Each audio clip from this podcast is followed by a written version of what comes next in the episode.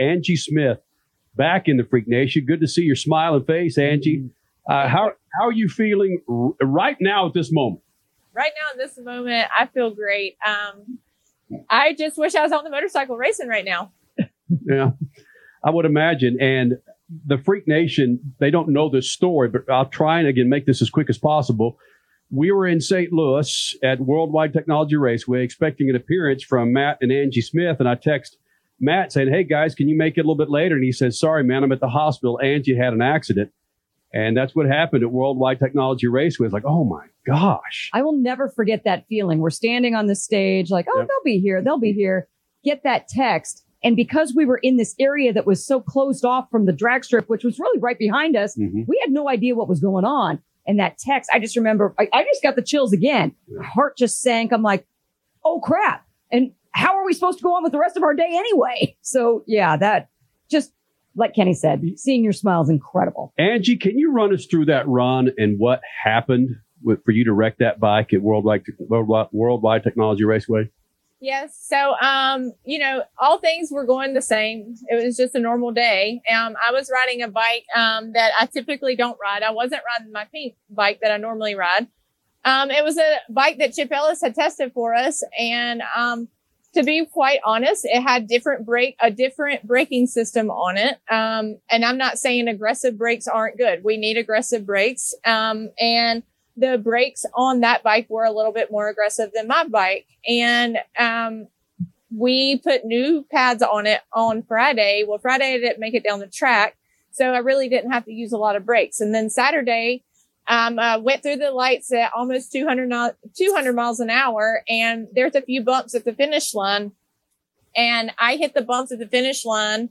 And as I hit the brakes, the front tire was in the air and I stopped the front tire from rolling. So when, when, when that happens and the front tire comes down and I'm still on the brakes and the front tire's not spinning and the bike just washes out. And it happens so fast. I mean, there's nothing that you can do. You can't react that fast to it. You had some injuries because of it as well. Seeing you back and in a qualifying position in Las Vegas is incredible, but it took you a bit to get to where you are right now, several races later. What injuries were had and how have you been able to come around them huh, decently quickly? Right. So they transported me to St. Louis um, University Medical Center, which is a great uh, level one trauma center. Um, they tested me from my hair to my toenails and everything in between. um, I sustained eight broken toes. I had a little bit of road rash. Um, so Tony Stewart and Leah were so graciously, they flew me home, home on my private jet, on their private jet. And it was great because I was going to ride in the truck. Um, so I got flew home on a private jet, um, got to get home and start my healing. And then I went to my orthopedic doctors and my plastic and reconstructive surgery doctors that I have at home. And we, they, I had two casts on my, I had one cast and one, one leg was in a boot. So then what they did was they cut the cast off because they needed to see, you know, what was going on with my foot. Um, they said I had eight broken toes, but I also needed a skin graft on my arm and my toes. So they immediately sent me to plastics the next day. Then the doctor, Dr. Calder, he was great. Um, he said, I've heard so much about you, but I don't even know who you are. So, um, he moved his schedule around and did surgery on me the next day. They did an, um, they have to do an, a before surgery called, um, they have to do a preliminary surgery for the skin graft where they go in and they lay the stuff called Integra in your arm and it bonds with your dermal layer of your skin. So they did that and they have to let that set a week and then they have to do the skin grafts. I had my skin grafts 10, 11 days ago now. Everything is healing well. And, um, I went back for my follow up this past week on Tuesday and, um, they cleared me to race. I mean, obviously I was like, look, I want to race and I'm not going to go fast. I had to promise them that I wasn't going to go 200 miles an hour. And um, they cleared me to race, and um, I got clearance from all the NHRA doctors, and um, I got to take the tree and go down the track at 90 miles an hour, and um, it was the best feeling in the world because I went out there and I did my burnout, and I so bad wanted to go down the track when John Hall, one of my really dear friends is, was in the other lane beside me. And when he put it on the two step, you'll see I, I flinched because I was like, oh, I'm late. Like I need to be on the two step. So it's already in my brain that I need to be going down the track. So all is good. I'm healing well and um, I can't wait. I'm already anticipating next season. You don't seem like there's any fear factor at all of getting back on the bike. Was there a tiny bit? And now that you've done that, even if it was just 90 miles an hour, it's gone and it makes you even more excited for next year? I, there was no fear of me getting back on the motorcycle. And I think a part of that is I knew, I know exactly what happened. I was, I never was unconscious. I know exactly, I can replay the whole crash from me breaking to me trying to keep the bike up to me falling off and flipping. I can replay the exact whole thing, even when the paramedics come up to me. I can replay the whole thing. And I think the best thing about the whole thing is I know what happened. And I think that's the biggest thing that, um, that I don't have a fear of getting back on the bike. Angie Smith, what an incredible story. But I can't, I don't mean to make light of it by any stretch, but the dog in the background seems like, what are you doing here? You're supposed to be out there racing. What? You, leave me alone. I'm. This is my nap time.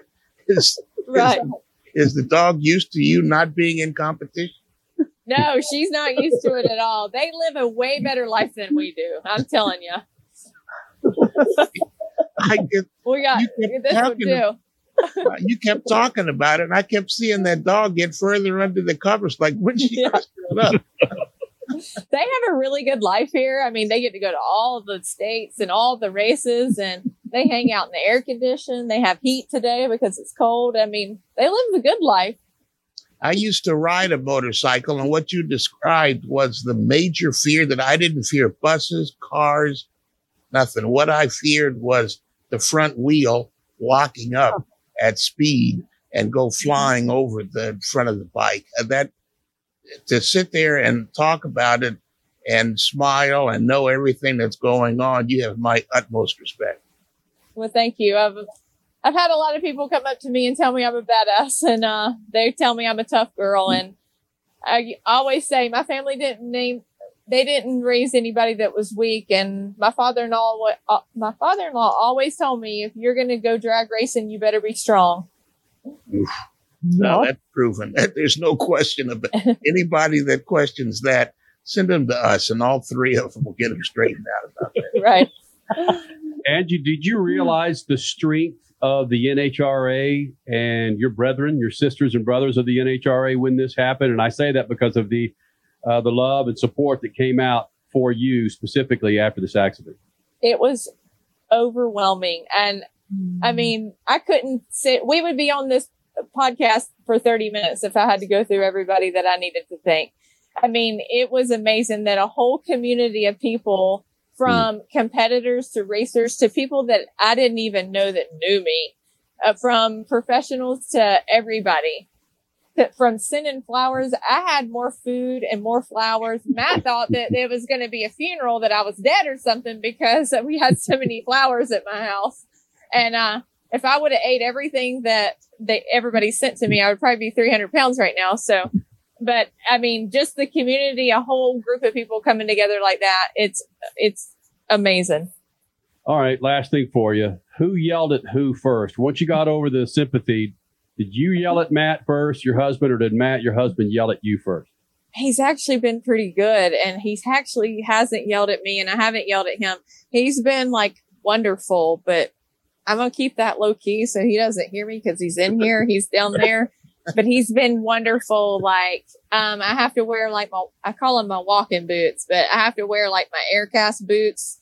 And like at night when I get up, like I have to put them on if I go use the bathroom or whatever. But, um, he always says, are you okay? Do you need help? So hmm. he's been wonderful. So kudos to him and like my entire family. Everybody has pitched in to help me from my team to my family back home, to his family. Everybody's pitched in and everybody's been so wonderful. And, you know, I just, I can probably never repay all these people. So thank you. That's pretty much all I can say. And now hold on real quick. So for a little bit of NHRA technicalities, because of that qualifying run, you're going to maintain your top 10 status for the year, right? Yeah, I think so. And I think we're going to try and do it at Pomona as well. We'll see how many bikes show up for Pomona, but, um, so that cool. that that actually helped me and uh most importantly is to maintain the top 10 and be able to walk across that stage on monday night Uh, Angie, thank you for doing this, and it's awesome to see your smile. thank you so much